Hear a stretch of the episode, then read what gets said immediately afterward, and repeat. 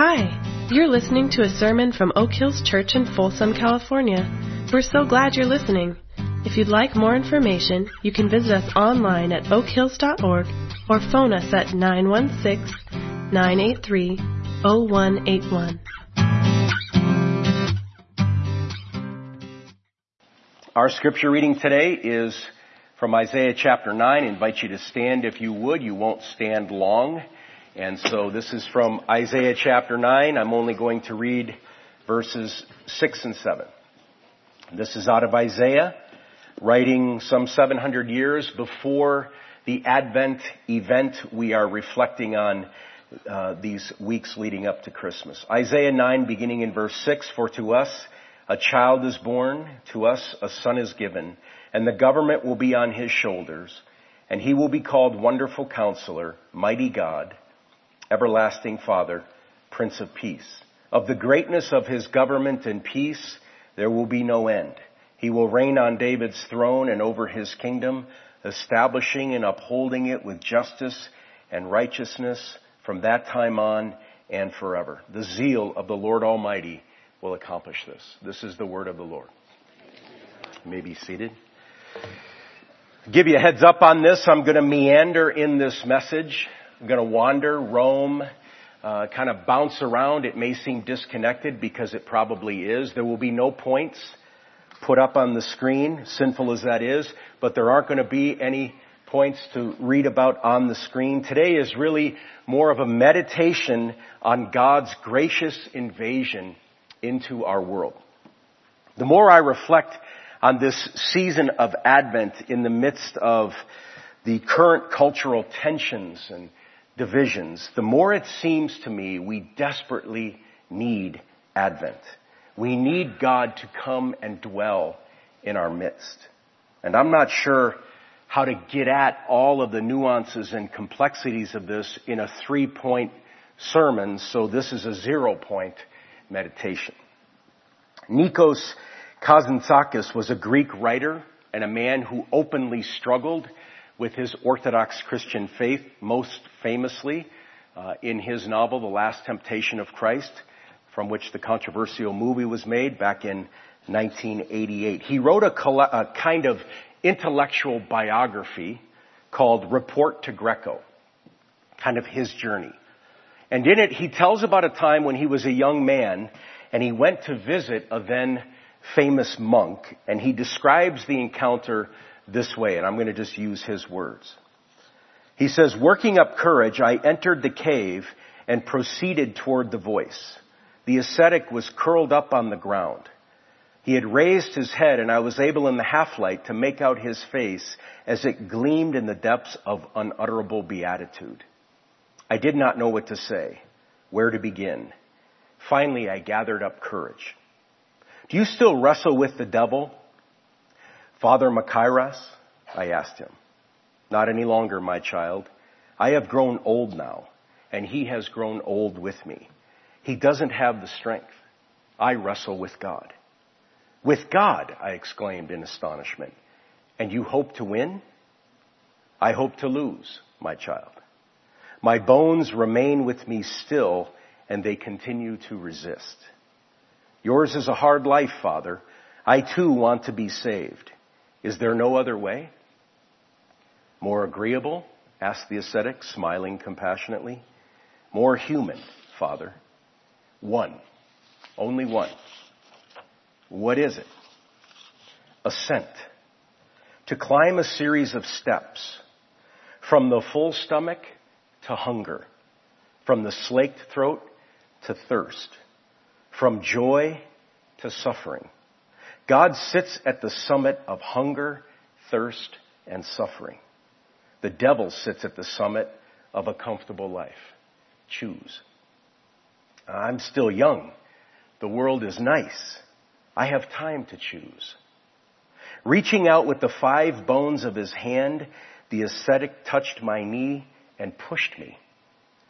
Wake up, my child.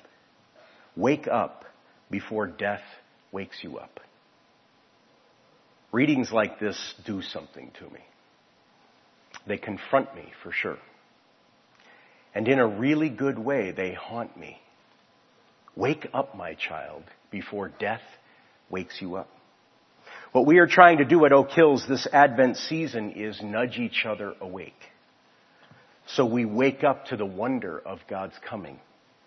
We wake up to Emmanuel, God with us every day in the fast flow of our lives.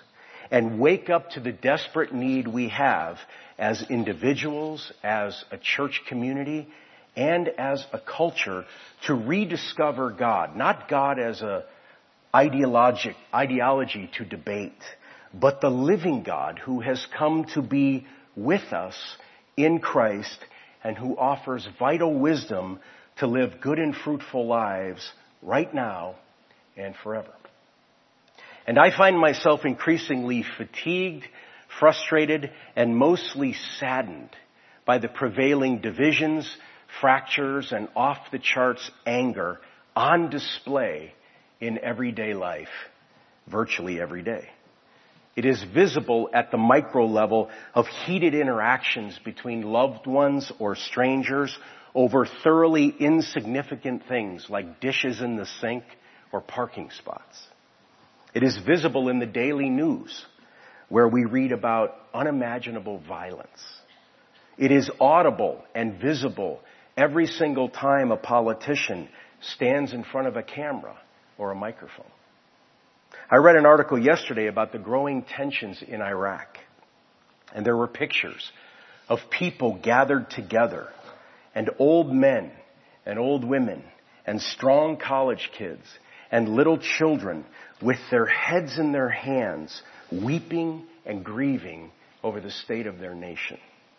I've given many Advent sermons over my years as a pastor and many Christmas devotionals, and I cannot recall a time where I have felt a greater need for Advent because the nations of this world, including our own, desperately need a fresh visit from Almighty God to bring hope and to begin to heal the divisions and the fractures and the anger. And I realize it sounds unrealistically optimistic to claim this Advent event can do anything to heal broken human souls or societies.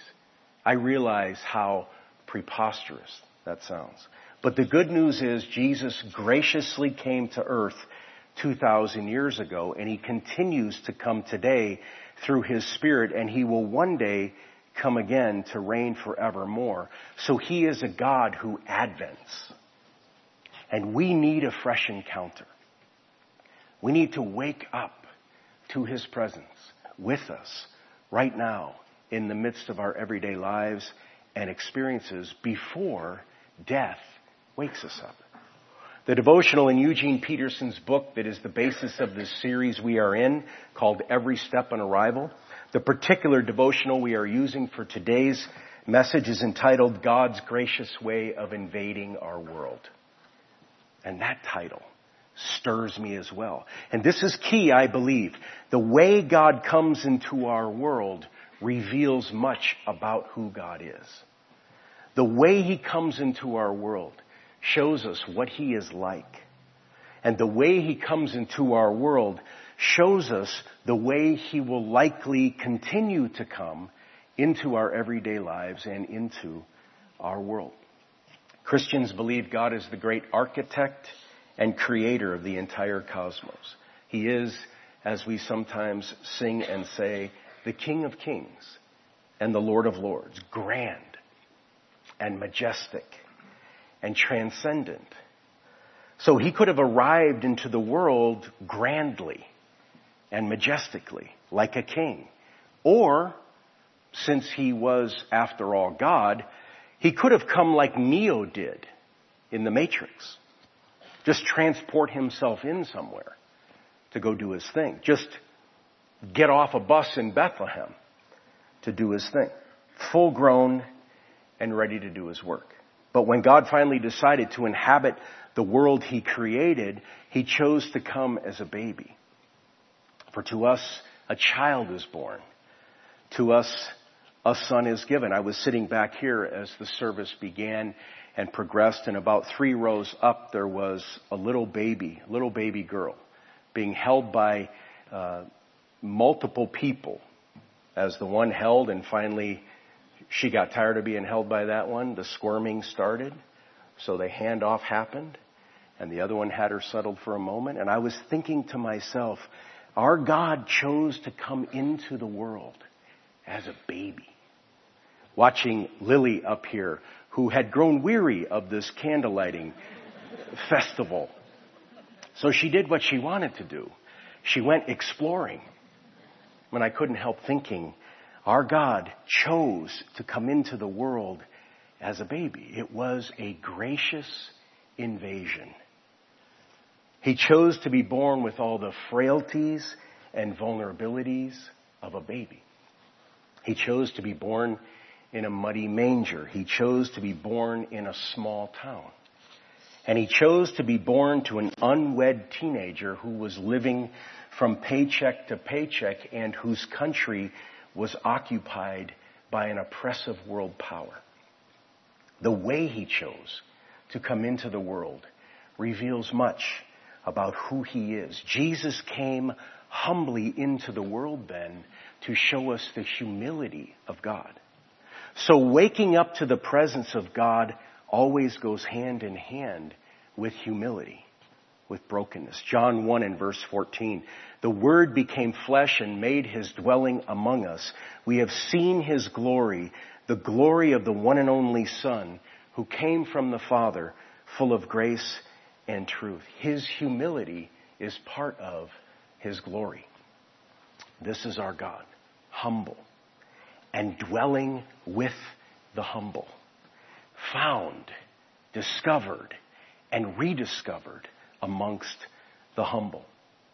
Building on this idea, Eugene Peterson describes Jesus' way of invading the world as, to use his words, most polite.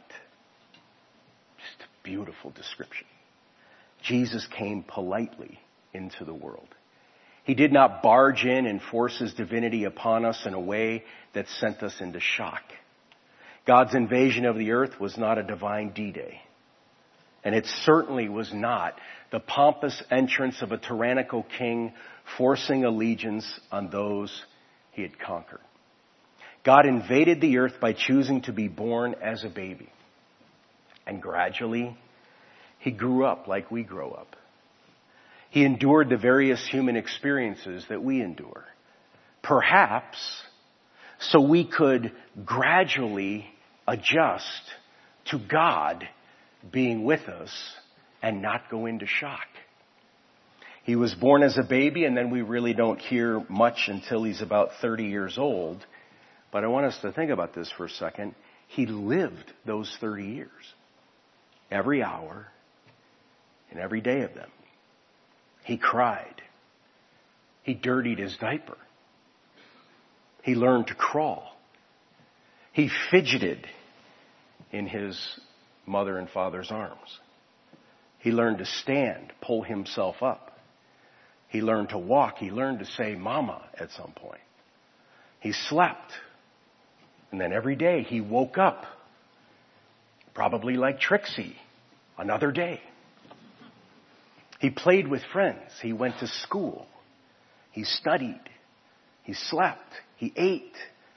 Occasionally, I'm sure he barfed. And gradually, don't ask me why I threw that in, it just felt right. But he gradually came to realize over this time who he was and why he was here. Jesus was thoroughly human. God, as it says, in the flesh. Hebrews 2 verses 14 says he shared in our humanity. Verse 17 says he was fully human in every way. So Jesus gets it. As we sit here today and perhaps things rattle in our mind about our own human experience, essentially what the New Testament's trying to say to us is Jesus gets it. He gets the struggle to live soulfully in a fractured world.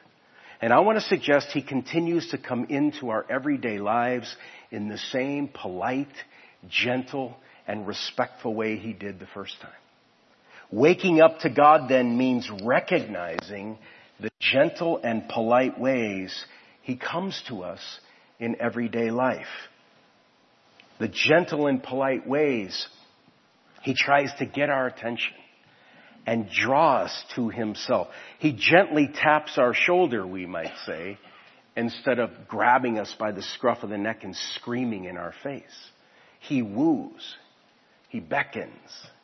He invites us to come and see who He is. He invites us to come and find out who we are. And He invites us to come and discover what life can be like with Him and in Him. He does not barge into our lives and force His way upon us. John 1 and verse 10. He was in the world, and though the world was made through Him, the world did not recognize Him. It's an important word today, recognize. The world did not recognize him, and Jesus did not force the world to recognize him. The world did not recognize him, and Jesus did not make the world recognize him. He let the world do what the world wanted to do, and he lets us do what we want to do because he is polite and respectful and gentle. And I must say, there is a beautiful grace in all of this that is quite contradictory to the militant and aggressive image of God portrayed by many these days who claim to be his followers. Waking up to God means recognizing where is he gently inviting us to draw near to him. And at the risk of being too prescriptive, and this is a real risk, and this may be deletable for the second service, we'll see. But at the risk of being too prescriptive, I want to suggest that in these fractured and angry times in which we are currently living, Jesus is inviting His people, His followers, to manifest His politeness and demonstrate His gentleness in the face of all the fracture and division and anger. A couple of days ago, Julie and I were riding in a Lyft in San Francisco, and within seconds, of getting into the car, we realized the driver had no business being a Lyft driver in a hectic city like San Francisco. We hadn't gone two miles, and he had literally four outbursts of anger. You know how it is. Kind of the tire leak, kind of a thing. And someone pulls out and he erupts again. There were four of those in less than two miles, and not long after that, he bumped into the back of another car, and our Lyft ride ended. I thought a lot about this guy ever since it happened. One reason I thought about him is because he reminds me of a version of me. We were walking along after we got out of this car, kind of astounded by this, and I was telling Julie what I thought was going on with him, and she kind of looked at me like, You seem to know a lot of what was going on with him. And she said, Does that remind you of you back in the day? I said, It sure does. I thought a lot about this guy, his culture of aggression. The kettle of anger heated all the way up within him, just boiling, ready to topple over. I've been thinking about this. What's the guy's story? Why the fury? Don't know the answer, but I know the answer isn't, well, the streets of San Francisco are really chaotic. That's not the reason. What tilted him toward anger at whatever point in his life? I would suggest he is a bit of a prototype of today's culture. Another anecdote. Three people I know have had a recent run in with a man all four of us know. And in each instance, this man's anger has erupted over nothing. Let me say it this way.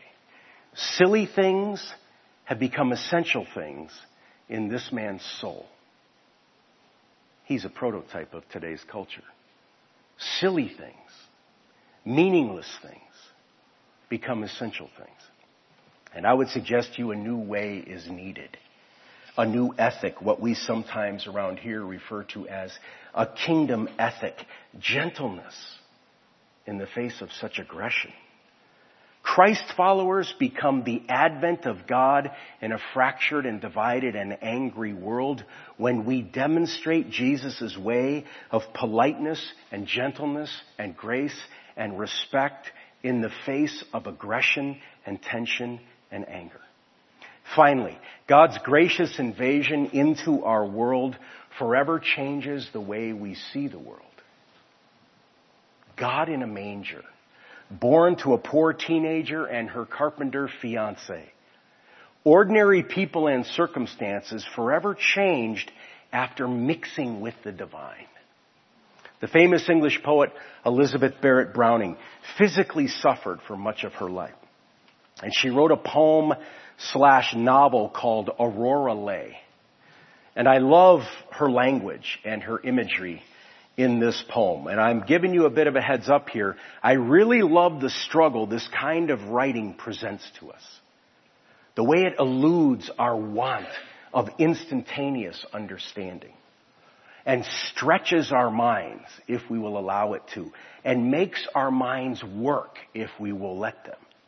So I'm going to read a lengthy portion of this poem and I would urge you to resist the urge to roll your eyes or tune out or check out or let that voice come in your head. I don't understand this kind of stuff. Fight that.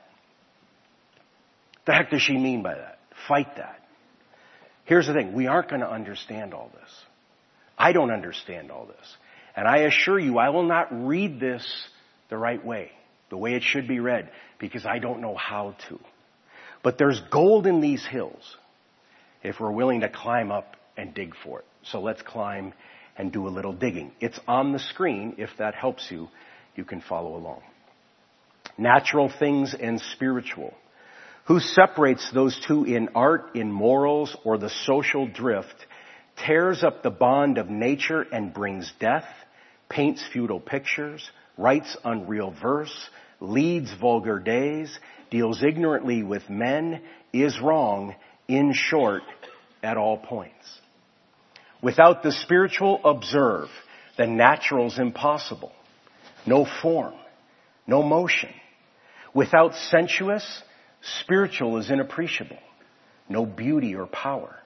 And in this twofold sphere, the twofold man holds firmly by the natural to reach the spiritual beyond it.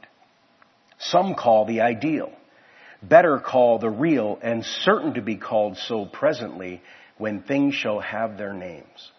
The twofold manner, in and outwardly, and nothing in the world comes single to him, a mere itself.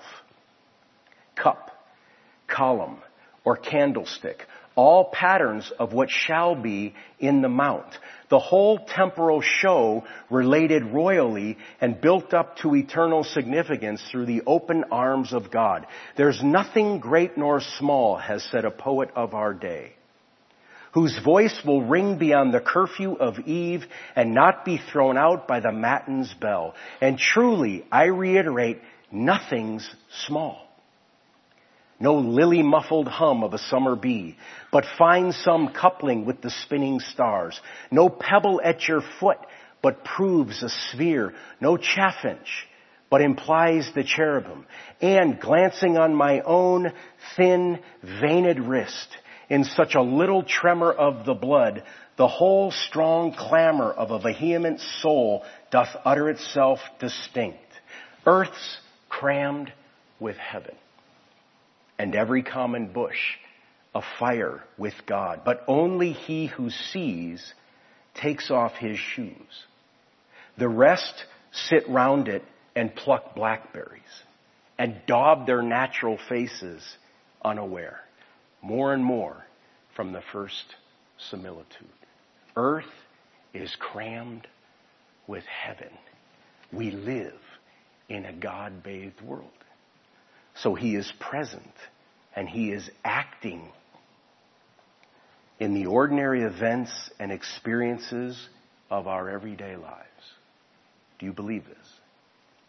As one writer put it, the finger of God always seen in the conspiracy of accidents that constitute ordinary life. It is the remarkable conviction that there is no such thing as secular reality. Because every common bush is afire with God.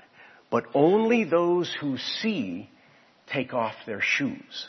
For only those who see know the ordinary is holy ground because God is embedded in the ordinary. One of the reasons for no points is this is not a message that needs points, and this is a message that almost insists upon experience. So I want to ask you to close your eyes if that helps you contemplate. If it doesn't, don't.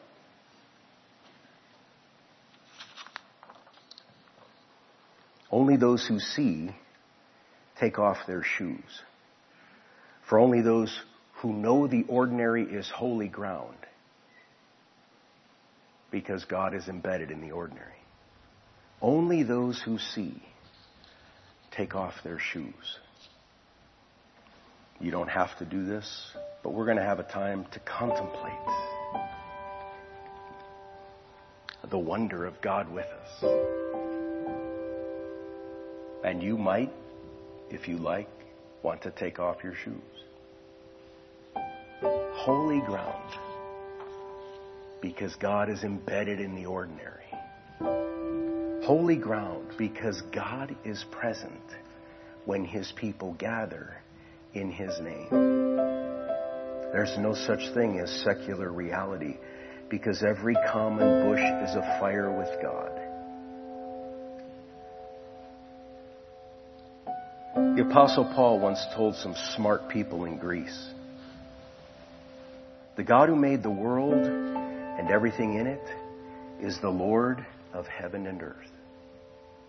He himself gives everyone life and breath and everything else. He is not far from any one of us. For in him we live and move and have our being. Like water is to fish, God is to us. For in him we live and move and have our being. Take the water away from the fish. Take God away from us. For in Him we live and move and have our being. Like oxygen is to us right now, in this moment, God is to us. For He sustains everything by the power of His Word. He Himself, as Paul said, gives everyone life and breath and everything else. For in Him we live and move and have our being. Earth is crammed with heaven. He is not far from any one of us.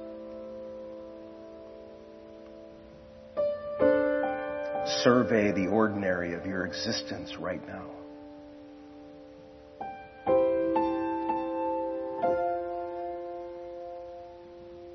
Your life is crammed with the presence of God.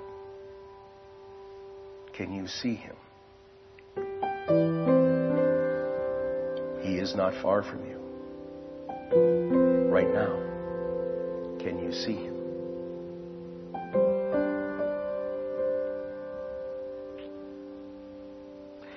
Ordinary of your life is crammed with God's presence and activity. Can you see Him?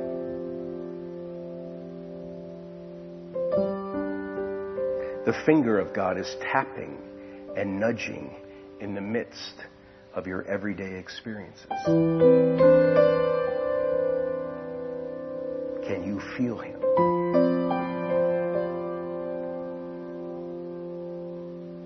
In him we live and move and have our being. In him we live and move and have our being. The ordinary is no longer ordinary, for it is mixed with the divine. Emmanuel, God with us. In him we live and we move and we have our being.